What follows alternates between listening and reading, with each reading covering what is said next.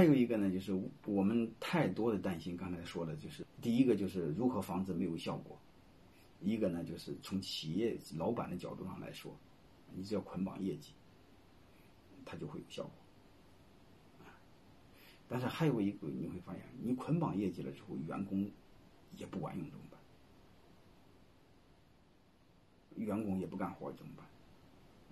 那我们要反思，是不是你出老板老板哪出了问题？就是我们不要碰到问题指责别人，先反思自己。啊，先给大家看一段视频，《白银帝国》，好吧？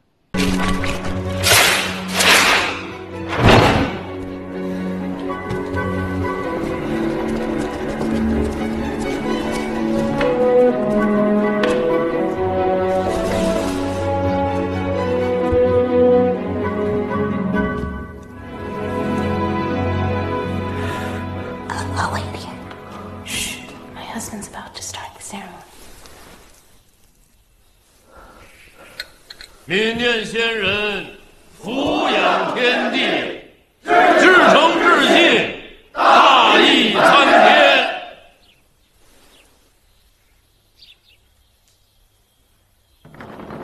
What does the porridge stand for？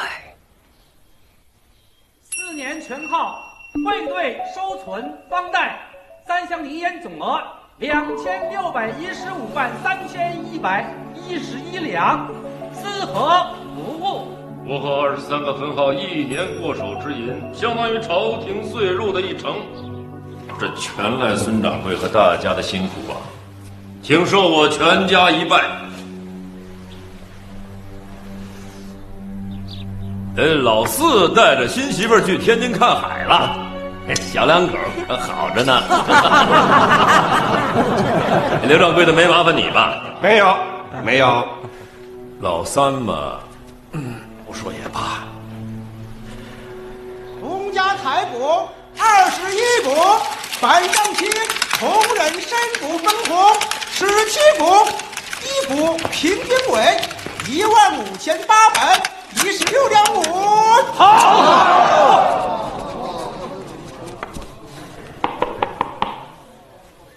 本账期分红的最高得主，总号邱太基老帮。他虽因案被撤职，但本账期的分红仍然是全份的。金号战鹰老帮八厘半分红。今晚拼酒到我处报名，啊，不醉不归。好，天津刘寿喜老帮，我七厘七厘啊！你们自个儿散去吧。今儿晚上上他那儿报名，酒钱我。所以你会发现，看通过这段视频，你会发现一个现象。他们这个电视剧当中，你会发现这个电影当中，这个晋商取得这么大的效果，他一个根本原因是什么？你看这段视频。第一个，他挣了钱，不管挣多少，他是真分。但是我们老板有时候挣了钱舍不得分，他不是第一代我们老板创业，他穷人家出身，挣了钱舍不得分。还有一个呢，他脑袋里有一个很扯淡的一个歪理，他老担心员工有了钱会不会出去干，会不会跳槽。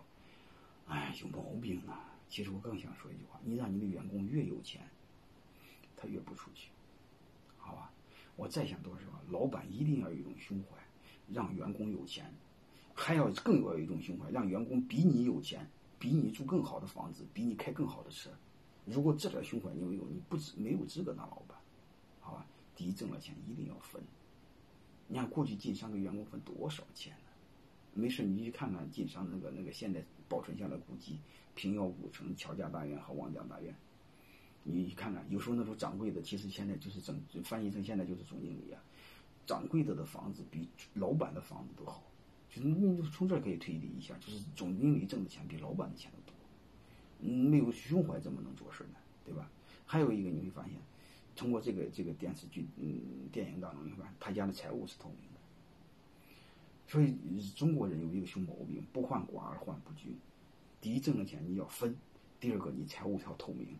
你财务不透明，你会发现，你不管怎么发钱，人性一个毛病，总认为他拿的少，你拿的多。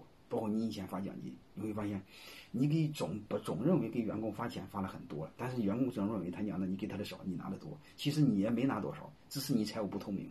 你不透明，他就先怀疑你不是个东西，你有鬼，是这个道理吧？所以我想背后我更想说一句话，你会发现，哎呀，发展到这个年代了，你尽可能要做到，嗯，财务透明。你真正乱搞，你花你家的钱不就行？给你老婆要钱花，好吧？不管怎么着，就是没有效果的时候，你只要和业绩捆绑，一般没问题。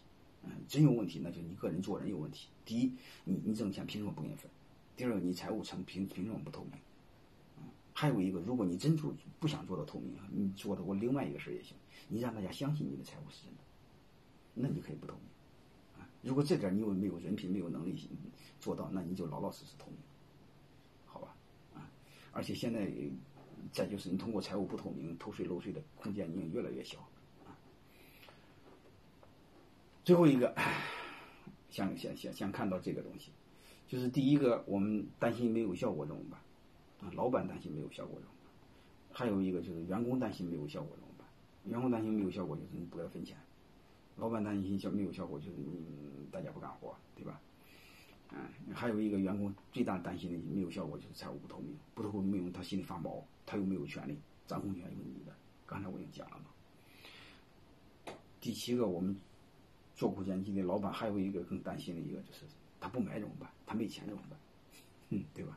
第一个，刚才我说过，如果他没有钱，你可以让他分期买，就像买房子的，先付个首付，然后分期买，这个是不是解决了？啊？还有一个，你说分期买也有不买的，其实我更想说的，管理永远学的是规律，而不是个案。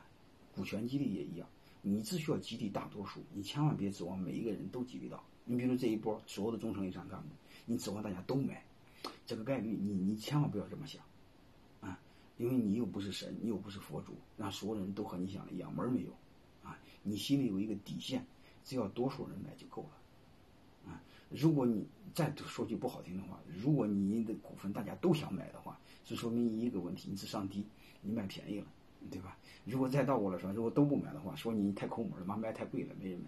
好吧，你只需要考虑背后一个逻辑，只要多数人买就行，你不需要考虑每一个人都要买。其实偶尔有一两个人不买，不一定是坏事，反倒是好事。为什么？因为不买的时候，你第二年把企业做好，加大分红，那伙计是不是后悔？然后你不就树立一个标杆吗？